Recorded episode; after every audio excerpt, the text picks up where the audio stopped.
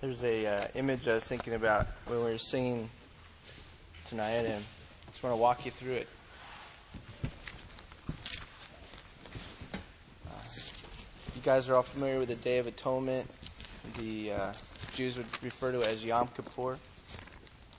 And uh, it was a very solemn occasion. It was the only only time, as it says in uh, in Hebrews, it's the only time once a year where the, the Holy of Holies would be entered uh, the Holy of Holies, there's two compartments in the temple, right? There's, there's the holy place where the priests would go in, they'd have the rotation and make sure that there was always, you know, oil for the lamp.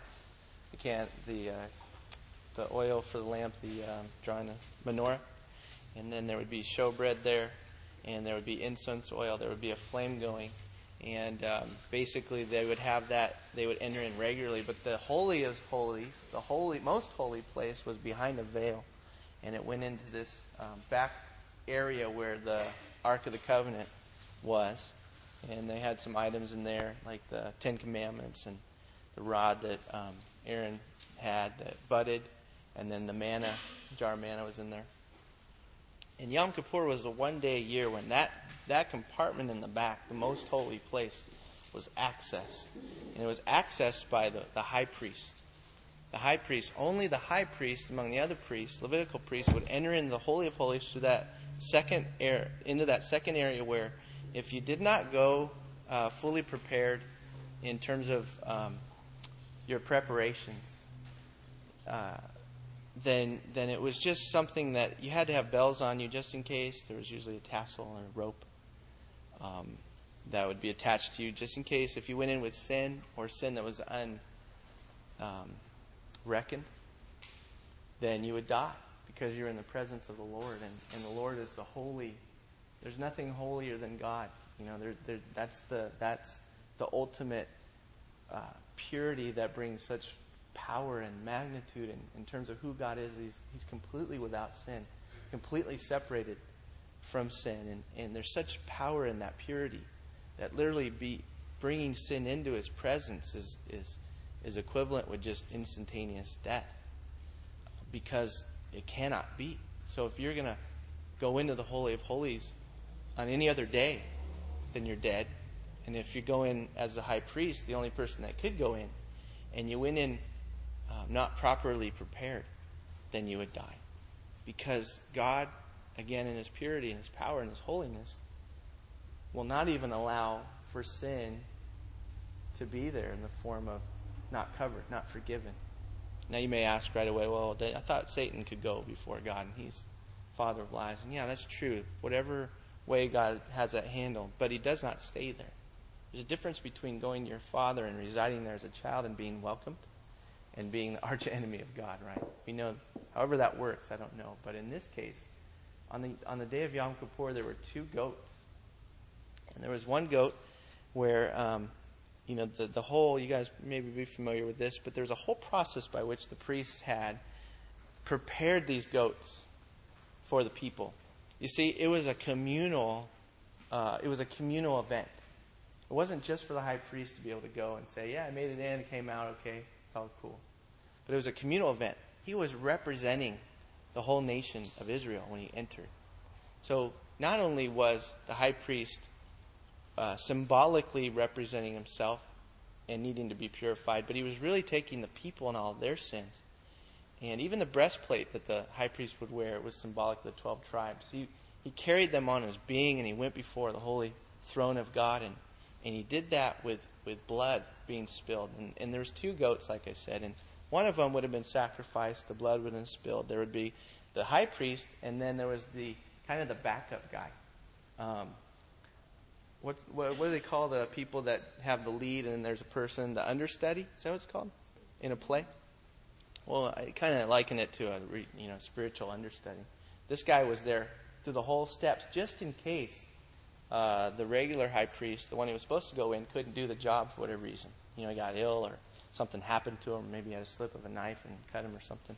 If he couldn't fulfill his duties, the backup guy would take his place. So the two of them were there preparing these two goats and one was called um, the offering, or the, the, the, goat that would be um, would be brought in and sacrificed right there, the, right before the people and before the temple in front, in front of everyone. This wasn't inside; this was outside.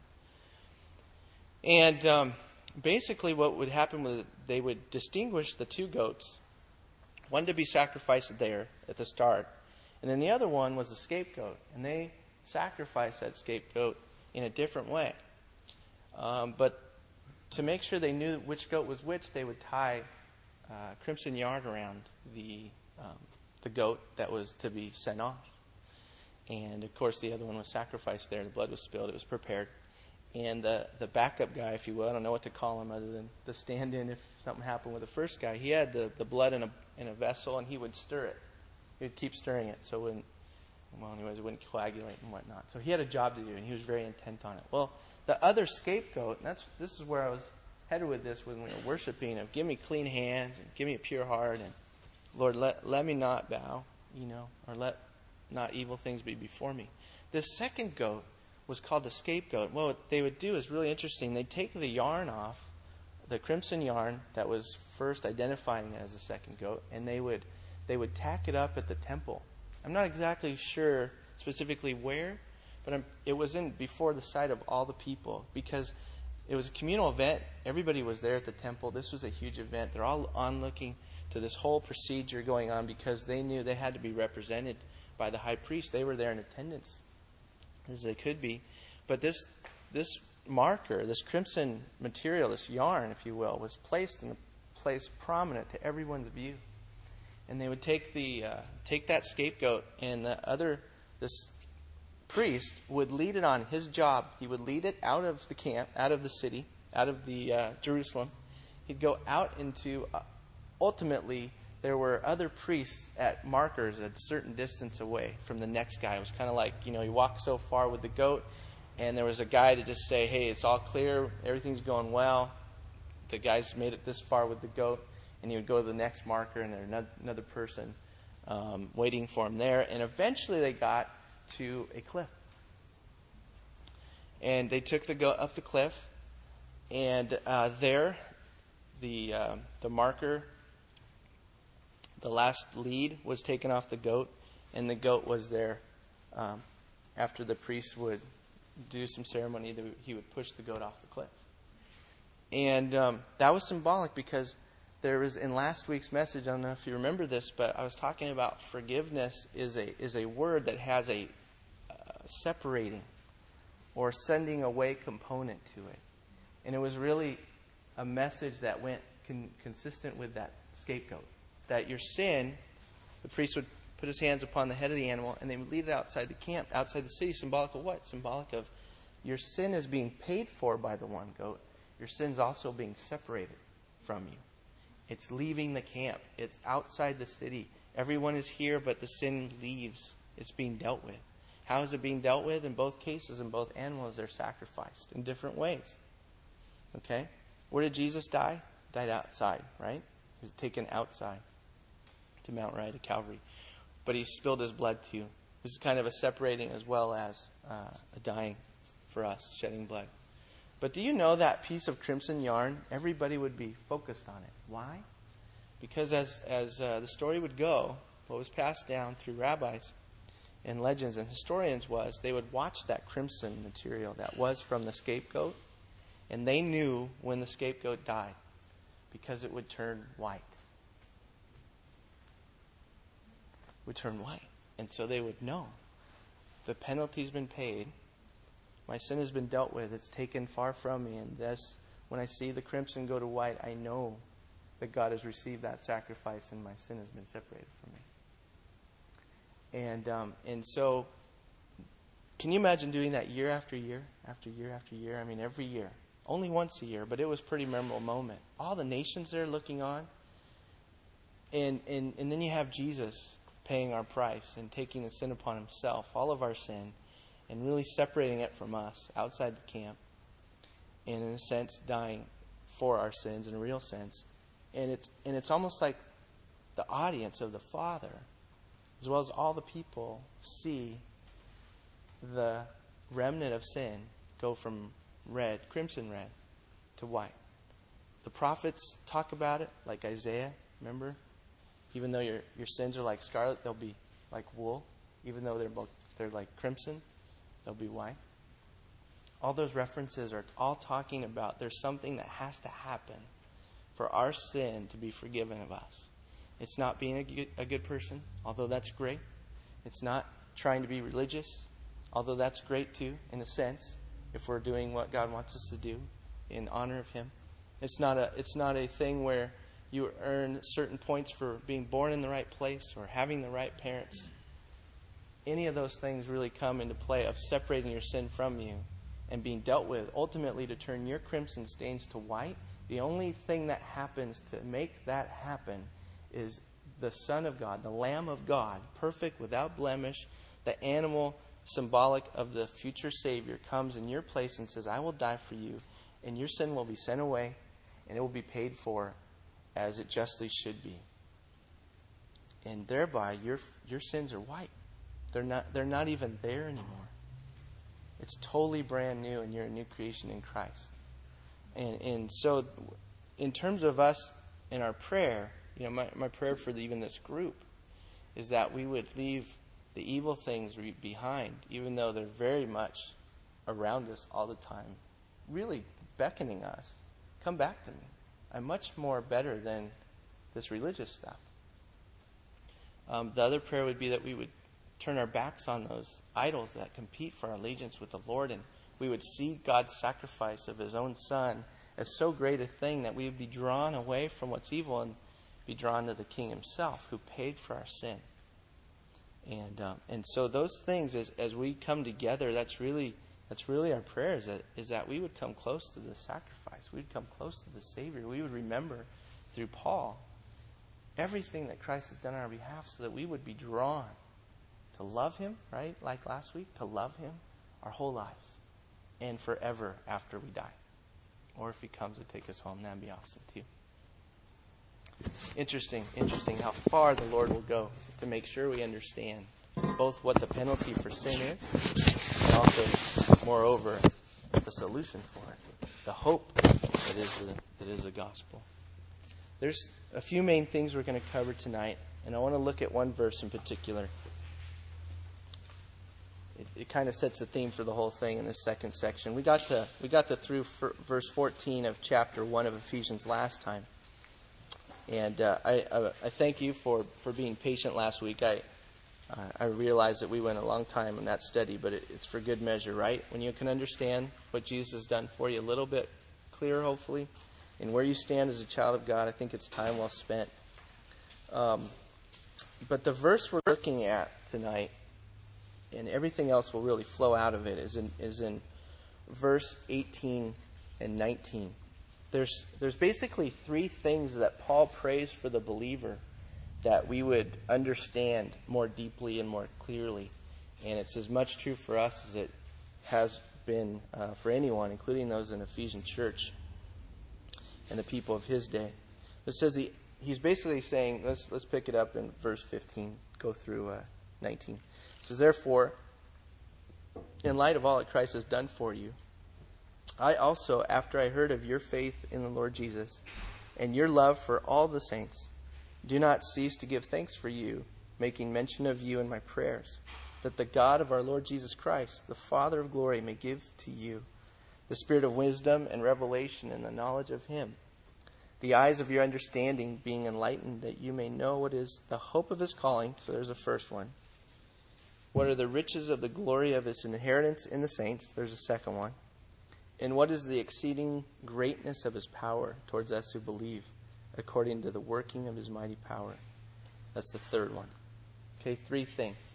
That you would understand how great is the hope of your calling. Number one.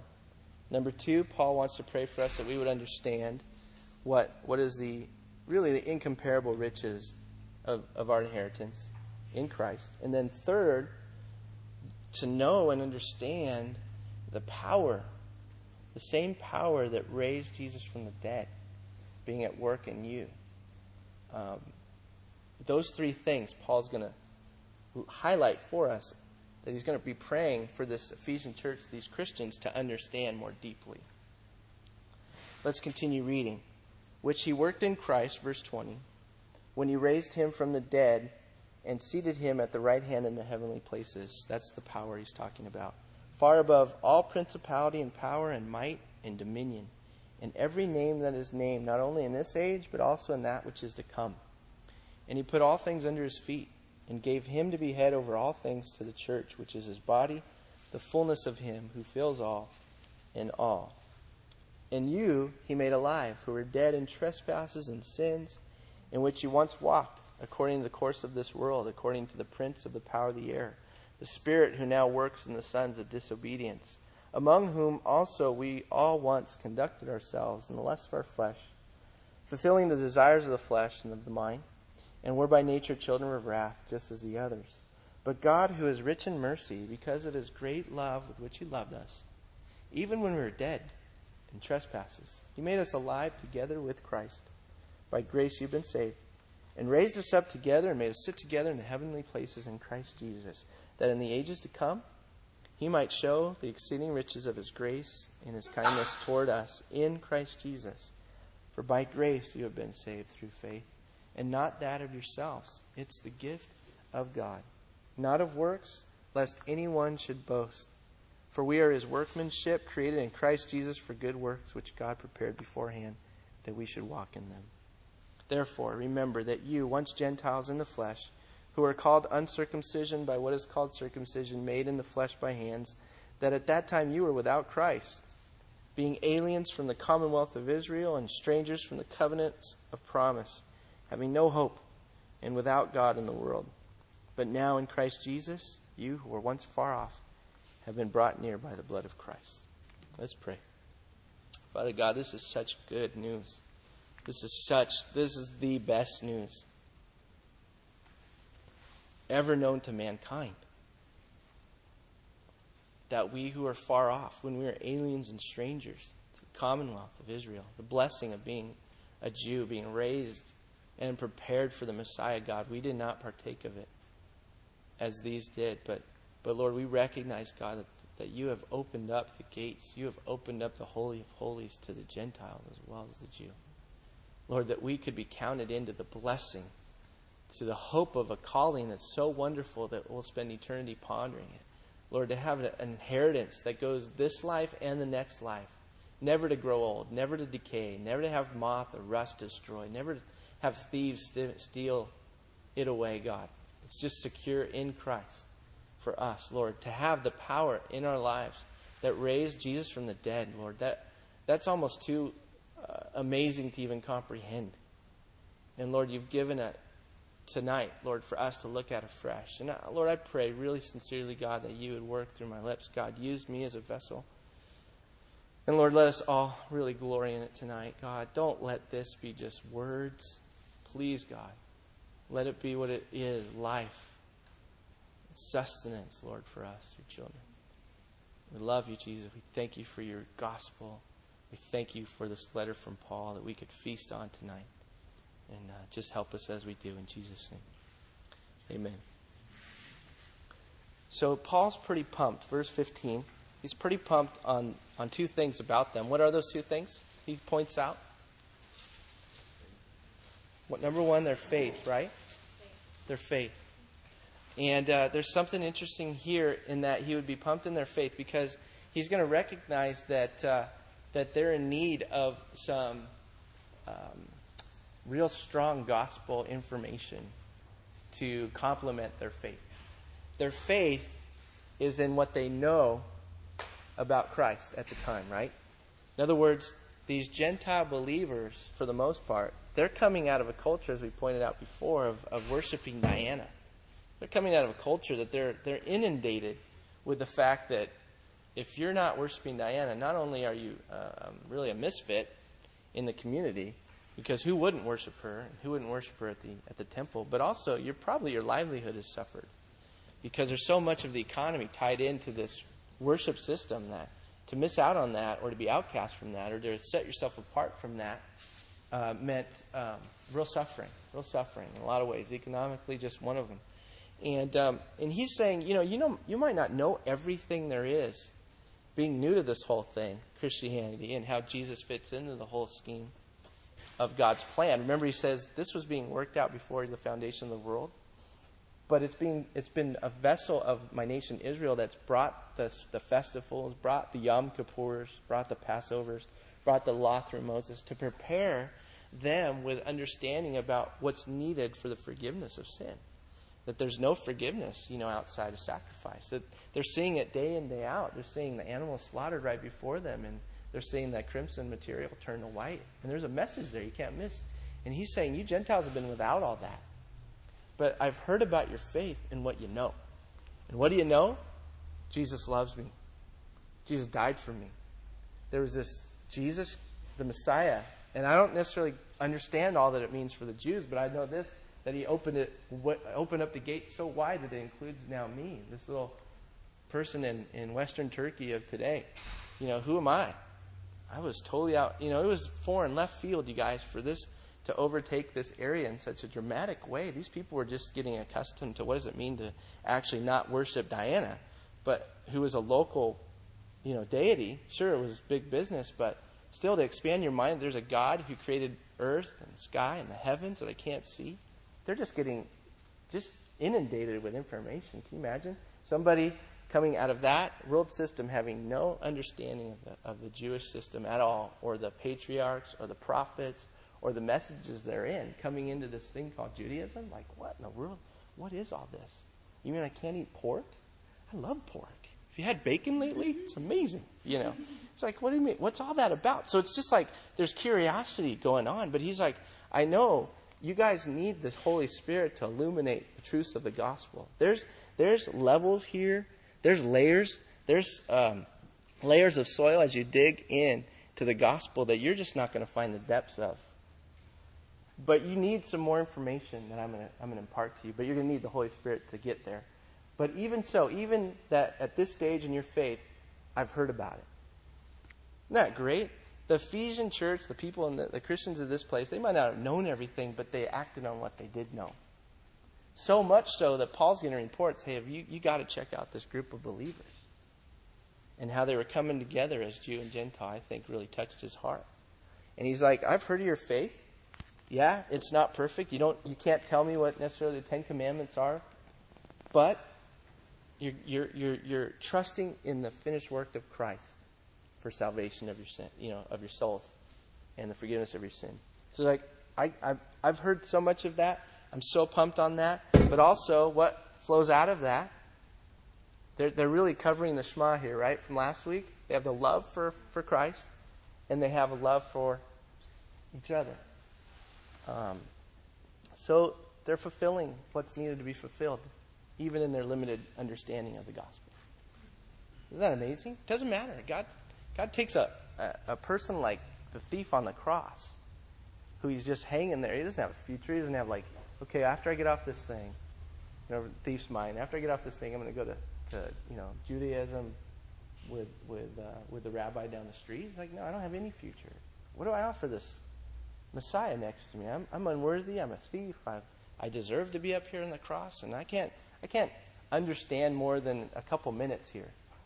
But what did, what did Jesus respond to uh, with the thief next to him? You know, just a couple words, and Jesus like, hey, I'm, I'm going to tell you the truth. You might know this much, but I'm going to tell you that there's great inheritance waiting for you in a matter of what could have been minutes, hours. You're, you're going you're gonna be so inundated with the gospel, you're, you're just going to flip out. And it's called paradise. That's the only working word that Jesus used there. It's like, don't worry. What you know is enough. You've humbled yourself. You've come to me, the Savior, and, and I receive you. Guys, if nothing else, know that. Know that. And you have everything. Jesus loves me. Me. Jesus died for me. You know, if you can say that. I mean, I teach my kids that, but sometimes when you just sit there and think about it in your own, and you let it soak in your mind and your heart, I don't need to know everything. I just need to know something simple like, Jesus, you love me, and I receive that. I love you for that. That's all he wants, really. The rest is just to help you do more of that, right? It's not so you can get like puffed up in your knowledge. It's just to drive you to your knees and more worship. Because you're humbled with what you're discovering. The person that gets pumped up in knowledge has forgotten the gospel. Okay? When you get pumped up in what you know, or you can quote so and so scriptures, or you have so much highlighted in your Bible, or you can you can impress people with the memorized scripture that you've memorized, you know, those things amount to nil if the other isn't there. I love Christ. He loves me. And because of that, I want to I want to love those people around me. Now you guys have a great opportunity, I think, especially in this summer, to love one another with the love that you're growing in your hearts for the Lord, to really have that have an outpouring towards one another. And and some of you I would hate I would hate to get to the end of the summer and have you guys not make an attempt to love one another. And and you know, like you're all what do you do? You know, you just have bonfire, we all hug? You know, what what does that mean exactly? You know what it takes? It takes understanding. It takes it takes understanding the gospel and then just going out of your comfort zone and literally just saying, hey, you know, I'll admit my fellowship is a little thin with other believers because I don't really know a lot of other believers personally. You may be new to the area. You may be working and all your time and energy is literally 10 hours, 12 hours a day in your job and you, you have very little time for anything else. Or, or there's just a small group of friends and you really want to expand that because your fellowship, you know, is rich out there. You just want part of it. I would love for there to be that outpouring in this group. I want you guys to really step out of your comfort zone. You guys are all, you know, you're, you're, you're hitting the pavement hard for work. Hit it harder for fellowship. Hit it harder to love one another. Hit it hard to know, hey, you know what? I, I would love to know how I can be praying for you. Just that. I would love to know how I pray. Just you don't even have to go into specifics. Just offering has has a message of love with it, right? When you send those offers out to people, it's like, I care about you. You're my brother. You're my sister, and that's all I need to know. Jesus loves me. I love you. Let's let's pray. Let's lift it up. Let's lift up this community. Let, what kind of un, you know? Here's one. Here's just one for you guys to run with. This is who I'm praying for to come to know the love of Christ. Would you pray with me in that regard? Um, second thing is that I was thinking about when we were worshiping was there's a guy I know that, that was serving here at the church and, and um, really, really tugging on my heart big time was just to be interceding for him um, when we were worshiping. So I was trying to do that and, and still and still worship God. But um, he's basically he left here, and uh, like I said, he was serving, and um, and things seemed to be going well. He was working full time. Uh, he was newly married, and and it's not important who the specific person is, but I would love to pray with him, uh, uh pray for him as a group later on.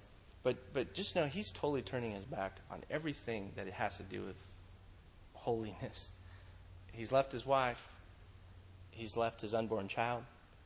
He's turns back on God. He's cut off ties with me, with Brian, just anyone who would speak truth. And he knows it. That's the main thing. He knows it. He's basically saying, This is my sin. I'm choosing it over God and everything I know to be right, but so be it. And, and then chop, chop, chop, there's the balloons, you know, they're tied to the string. And and his connection with us just taking a scissor and just going like this and and our relationships with him are just going with it you know and um like how does that happen you know how do, how do you get to to a point where you're just like well god loves me and i love people and i love my wife i love my i guess and then you just you just wake up one day and you're like god i, I want something else and just forsake god forsake the people that you're supposed to love, you know, first? How's that happen? You know, and, and part of the part of the things that I, I really, really look to is, man, again, it's it's not like I, I'm going to say this ad nauseum, I'm afraid, but it's it's the truth. Guys got to stay in love with Jesus. You have to stay in love with Jesus. It's not all like it's dependent on you, but in a sense it is. Be about it like it is. Like this is serious life and death stuff. This guy has, as an example, has taken up. He's like held out, holding out his hands, and somebody's like, "Hey, would you like a bomb?" And it's lit, and the fuse is lit, and it's burning down. He's like, "I'd love a bomb, thank you. Let me let me hug it for a while." This thing's exploding. He's holding on to shrapnel, and he's like, "It's still worth it to me, even though my life's destroyed, to live apart from God." Lord, I don't want that to happen to one more person, let alone a bunch of people. And it all comes back to the gospel. Know what you know, whether it's a little or a lot, and run with that. Jesus, help me to love you more. Help me stay close with you. Let me love your people and stay in fellowship. I love the fact you guys are coming to this because, because it's an opportunity to hear the word, hear the gospel, to love Jesus more because of what you know in the word, and then in turn love one another and be surrounded by people that are going to encourage you in your walk at this pivotal time in life. When you have a direction to choose, or you know, you're locked on. You, you have the, the author and finisher of your faith in focus. And you're not going to settle for relationships or anything else that's going to deter you from that most important relationship because you want to finish strong and you don't want to get sidetracked by people here and there that are going to distract you from that or take you in places you want to go. Or, you know, you, who, you guys, um, there is so much to entrap you, and it's so subtle. And, and I say that confidently because you guys are mature, you guys are post college, you guys are working, you guys are in relationships, maybe you're married, but you're heading down a path. You have choice. Choice other than Jesus is going to distract you, and, and God forbid it be to the point where you're chucking your relationship with your wife out the window. And in, and in sense, just saying, God, I, I'm, I'm out of here. Don't want that to happen. Don't want that to happen to anyone. So it's worth staying with people that are encouraging the Lord, getting with other adults that love Jesus and sticking with them and making community like this priority in your life. So that when you forget the gospel, someone's right there who's either A, reminding you straight out, this is the gospel, or B, you look at them and they're so in love with Jesus because they themselves are so reminded of the simple gospel that you're hearing of their faith and you're like, man, thank you, God, like Paul, thank you, God, for these people because they're just firing me up about Jesus because I can see they're, they're, they're not just playing church, they're running towards Him and they're not looking back. Aren't those the friends? Aren't those the relationships you want in your life? Isn't that where you want to be? Be alongside people that are going to encourage you in the faith, that aren't going to say, hey, you know what? Let's not go to church today. Let's go surf. Like, you know what? It's not a sin to go surfing instead of church. But it is if it's a pattern that says, eh, Jesus, it's not a rule, it's just a desire here, right? In your heart. Says, I can't get enough of Jesus. I want to be at every opportunity. Not so I can look religious. Don't fall into that trap, but so I can love my Savior. So I can worship Him. I don't want to miss out on that. And I want people around me to, to hear about that. And that was happening here. And Paul was getting wind of it, and he was so pumped. He's like, There's more, you guys. This is what I'm going to pray for you. You're on a good, you're on a, you keep going where you're going. You love Jesus with your heart you have love for each other. Here's what I want to pray for you. And get this prayer is the same thing for you guys, right? Three things. What were they? I want you to know. What does he say? after he says, I don't, give, I don't cease giving thanks for you. This is such a miracle that you exist and that you're, you're loving one another as God intended. Making mention of you in my prayers. Every time he thought of them, he just thanked God for him. Um, that's a good pattern, right? And he says that the Lord Jesus Christ, the Father of glory, may give you the spirit of wisdom and revelation and knowledge of him. So he's like, guys, you're on the right path. My prayer for you is that you would just be blown away with the depths of the love of God as revealed in this plan of redemption. That was what? That was planned before the creation of the world ever began. This is how deep you can go. He says, I'm praying this, that you would understand more. And, and in some translations, I loved how they put this that maybe it says in yours, that the light of God would be, would, that your heart would be flooded with the light that comes from God. Um, it would just, the glory and the purity and the, and the, and the uh, glory and the grace and the mercy of God would so inundate your heart, it would just be like you can't see anything else because it's so bright and glorious. It's like, I just want you to be flooded. I want you to be inundated. I want enlightenment to happen. I want the lights to be turned on so you can navigate your, your environment and walk circumspectly as unto the Lord. Because it's a great calling. It is the best calling ever known and ever could be possible for a, a man or a woman. You are, you are in the right calling. The calling on your life is what? It's really simple. We broke it down. What's the, what's the, what's the main calling in your life? Come on. Love God, right? The Shema. I'm all about the Shema. That's your calling. Love Him. The depths therein is limitless. Okay? The hope of that is what? He's like saying, You have an amazing calling, but it gives you hope. Why? Because there's a lot of garbage that we have to mud through on our way to paradise. And you're going to need hope. Right? You're going to need it. God loves me. In this circumstance, and this I'm suffering in, and this health infirmity, and, and, and my friends getting persecuted as Christians, and me seeing pastors taken out left and right, and whatever. I, I'm, I, I'm going through hardship. You need hope in your life. Everyone needs hope. But when you go back to your calling, which is to love God, because He loves you first, is there's hope there to take you through those times. So He's like, I want you to understand more of what that hope is, so that you won't get dragged down with all the stuff that everybody goes through. Number two, I want you to understand.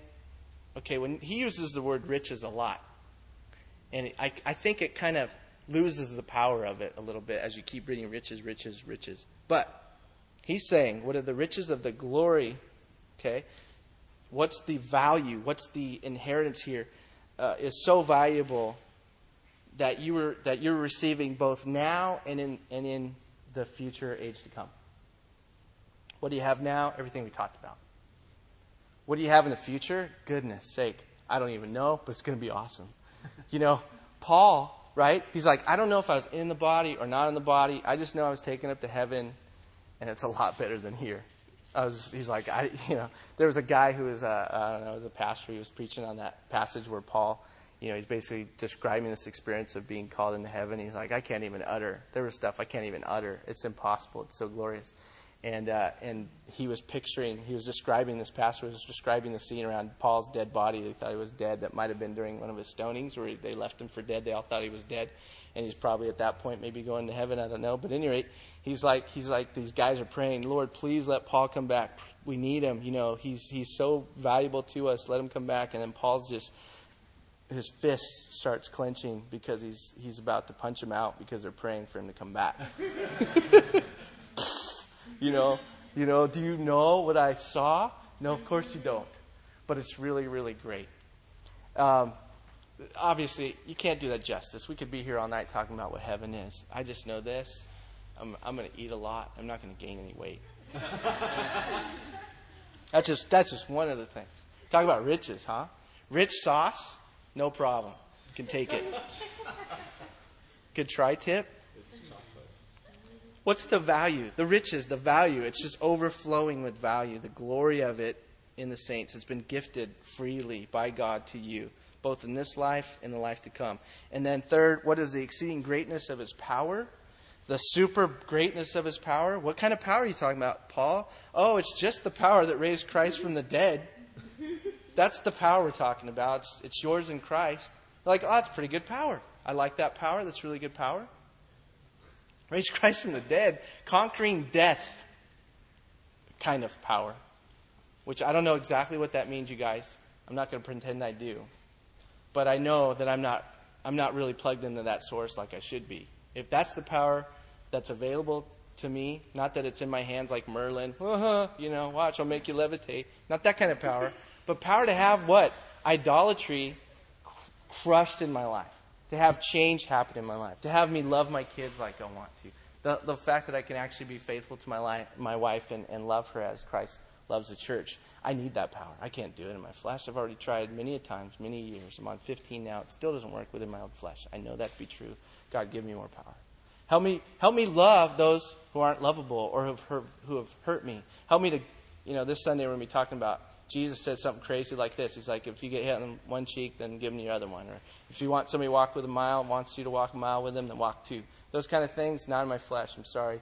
I need that from God somewhere else other than me because it's not going to happen naturally. I just know. I just know myself. Do you guys know yourselves pretty well? Know that we're selfish at the core. We need that power and the power to really what overcome those things that are against me, like the enemy of your soul. The enemy of your soul is a is a is a defeated foe. So that's a kind of power. That's a pretty cool prayer to pray for anyone, huh? Those three things. God, bless them with more wisdom and understanding. Let their hearts be flooded with light to understand how great is the hope of your calling, how valuable, how, what are the riches of the glory of the inheritance in the saints, and what is the exceeding power that raised Christ from the dead. Um, those are amazing prayers. And that, that he was praying it for these guys. So that's my prayer for you guys in this time together. I hope that happens. Um, so, where did Christ end up? That's what the next few verses talk about. He ends up at the right hand of the Father. I wish, in a lot of ways, we, we lived in a day and age, not, well, let me rephrase this. Uh, most kingdoms with absolute sovereign rulers are, are dictators uh, in human history. Anybody have a history background or history majors? You know that to be true. Not a lot of people do really well with a lot of power. If all authority um, and rulership and kingdoms bow at your feet, um, and you have that of power as a, as a human, not many people do really well with that. Um, whether you're Caesar or Alexander the Great or Napoleon or Stalin or you know Hitler is an obvious obvious example of things run amok. But um, I will tell you this real quick. Uh, I was really impressed with guys like George Washington. You guys familiar with the fact that that guy they wanted to make him king? In some cases they at least wanted him to be president longer, and he willingly um, said, "No, I want to be true to the ideals of this presidency, and I want to have someone else lead because I don't want to be like a king." And he, he willfully he, he refused, in other words, to regain uh, or to re, to withhold or to keep uh, authority and power in this land. As the first guy in that position to even have the opportunity I'm like, oh my goodness, I love that. That looks like Jesus to me. You know, how, how much of a more humble king can you have than one who's has all the nations at his feet? The earth is his footstool. He's at the right hand of the Father, and yet he still dies for the worst sinner? His enemy? That's, that's an amazing king, you guys. And because we don't really live in a monarchy type system, I think we lose some of that imagery that's powerful when it talks about Jesus being a king, because he's a humble king. And, and he's one that is willf, willfully laying down his power and authority, right? Philippians 2 comes to mind. Our attitude should be the same as Christ Jesus. Um, he humbled himself. So, but look what happens. God the Father says, okay, you've been obedient. Here's your inheritance. And guess what? Who's sharing in this inheritance? As if we were faithful like the Son us. Crazy. But he says, He's far above all principality and power and might and dominion. And every name that is named, not only in this age, but also which is to come. And he put all things under his feet and gave him to be head over all things to the church, which is his body, the fullness of him who fills all in all. So the king is actually really interested in the body as the head. He's really interested. He walks among the, the lampstands as we looked in Revelation. Was that last week? Did I go in? I can't remember what was Sunday and what was Wednesday now. Was that here? Yeah, Revelation. We went Revelation, right? Lampstands and the and the messengers and the pastors there. Yes, the Ephesian church, of course. It's all coming back to me. Woo! Okay. Um, yes, everything's under his feet. So he is the head. He is the head. Praise the Lord. The body is connected to him. He's not separated from the body. He's not ruling over it as a slave or a taskmaster. You care for your body, you take care of your body, you're interested in your body, you're involved with your body, you're working out your body, you're uh, withholding certain things from the body, you're working out the body.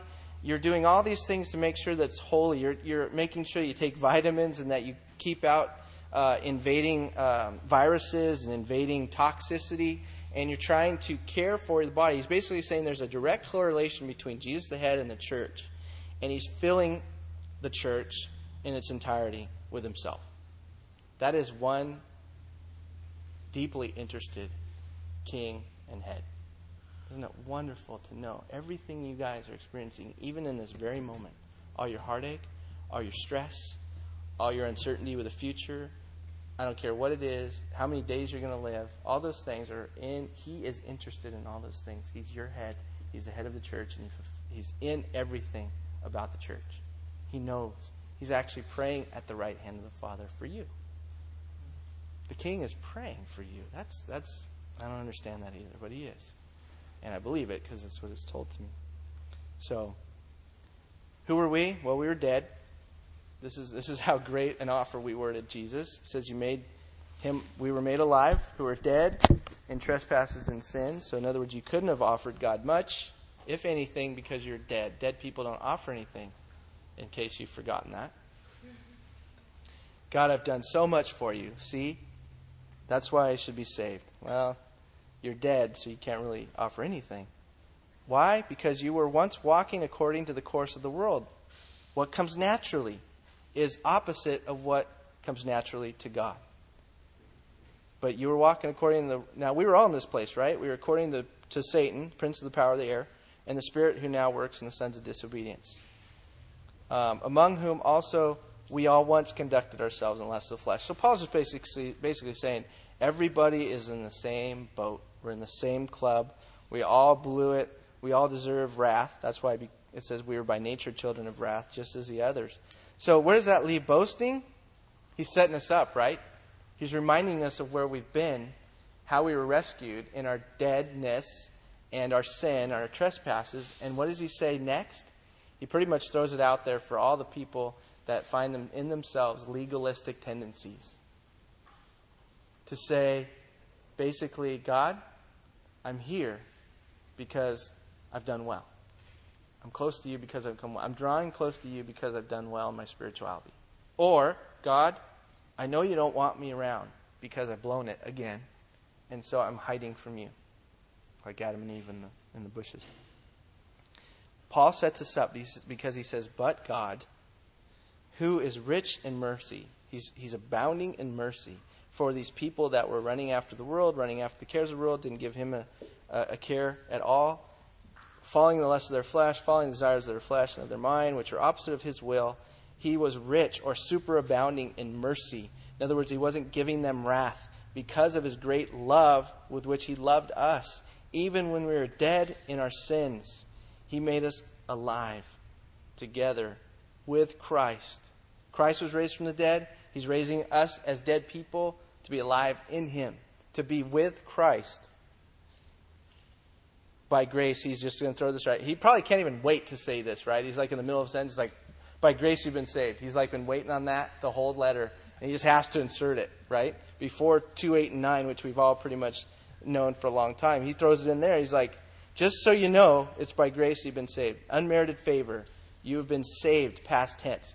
And he raised us up together, Jew and Gentile together, male and female together, rich and poor together, black and white together, successful and unsuccessful, failures and successes, all those kind of things. He's raised us up together. Those of us have recognized where we've come from. Yes, God, I was dead. Yes, God, I was in my sin. Yes, God, I deserve wrath.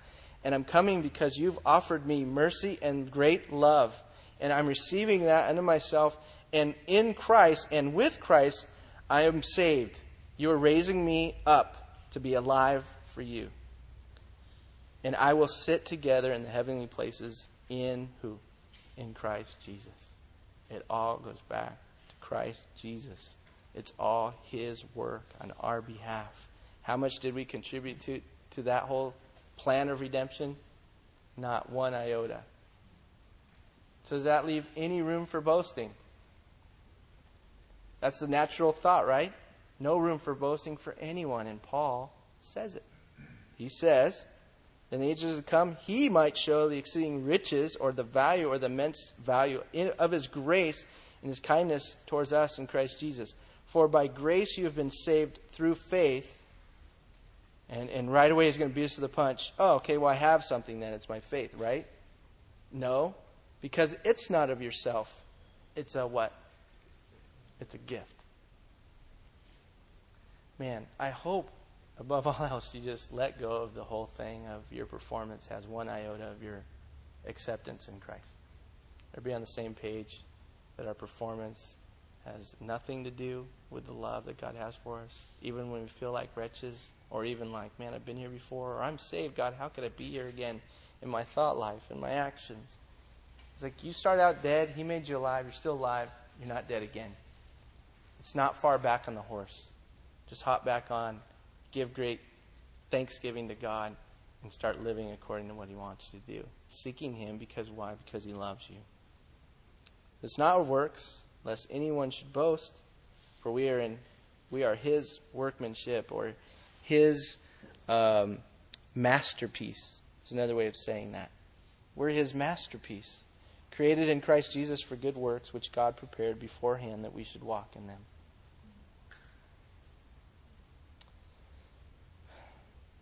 Isn't that amazing that even when you, they're like, man, that was really good. I am a stud. Um, oh, wait, God had planned that out for me to, to do that. oh, yeah, that's Him. Therefore, remember that you, once Gentiles in the flesh, were called uncircumcision by what is called the circumcision made in the flesh by hands, that at that time you were without Christ, being aliens from the commonwealth of Israel and strangers from the covenant of promise, having no hope and without God in the world. But now in Christ Jesus, in Christ Jesus, you who once were far off have been brought near. Praise the Lord by the blood of Christ. The scapegoat, the Lamb of God, the penalty for your sin was paid by the blood. And now you're white as snow, and you can draw near to, this, to the very throne of God, which you could not enter had Jesus not died for you and shed his blood. There would be no way to come close, to draw near, to come with boldness, as another scripture would say. Um, in Christ Jesus, Notice how many times he says in Christ or with Christ or because of Christ in this whole first two chapters. We haven't got two and a half chapters, maybe. How many times has he said that? There's a reason for that, you guys. Just remember, every time you come in prayer, every time you worship, every time you start singing on Sunday, remember, it's not just you coming, you're coming in Christ. And the Father hears the Son. So, but now, you who once were separated, you have been brought forth. And by the way, that circumcision, they were pretty much making great claims to, well, we have been circumcised. But it says, notice that circumcision happens by hands and not by the Spirit, not by the Spirit's work. It has to be a spiritual work. If it's both, great. If it's one, it's not enough. It's got to be the work of God. But he says you didn't even have that. But now in Christ Jesus, you who once were far off have been brought near by the blood of Christ. Gospel, gospel, gospel, gospel, gospel more gospel and more gospel and more gospel and more gospel. And we've gone two and a half chapters. We're going to stop there. Um,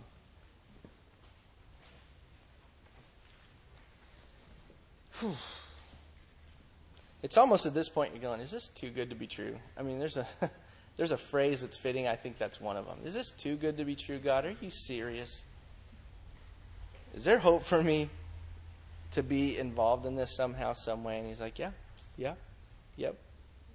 Blood was spilled. That's how serious I was that you would believe me. And um, and I didn't stay in the grave. I was raised, and there's great power there. And it's yours, believer, to have these things come true in your life. That you would love God. That takes power, right? That He would want you to love Him like that takes power. It takes power to die to yourself on a daily basis. Guess what? When you're married, he ups the ante. And he's like, You're going to die so much more than you ever thought you're going to die. And then, when, and then once you're married, you die, you die a little more because, because Lord willing, you have kids. And then you're like ratcheted down on the priority list. And you're like, Okay, I'm dying some more here. Uh, it's time to go without sleep. I think there's a whole design over it. He's probably cracking up a lot by just as we don't get it. You know, we're like, I can't believe I haven't slept all night. He's like, Yeah, that's because I want to kill you. Really, I want to kill you so that you rely on my power. I, don't want you to be self sufficient, right? And you wake up and you're like, oh my gosh, you know, what am I going to do today to hurt my wife's feelings? I know something, God, please keep me from that. But I, more and large, by and large, when I get to the end of the night, and, uh, and, and Wendy and I um, often talk then, because the day's been crazy, I'll have to apologize for something that I've done. It's just a given.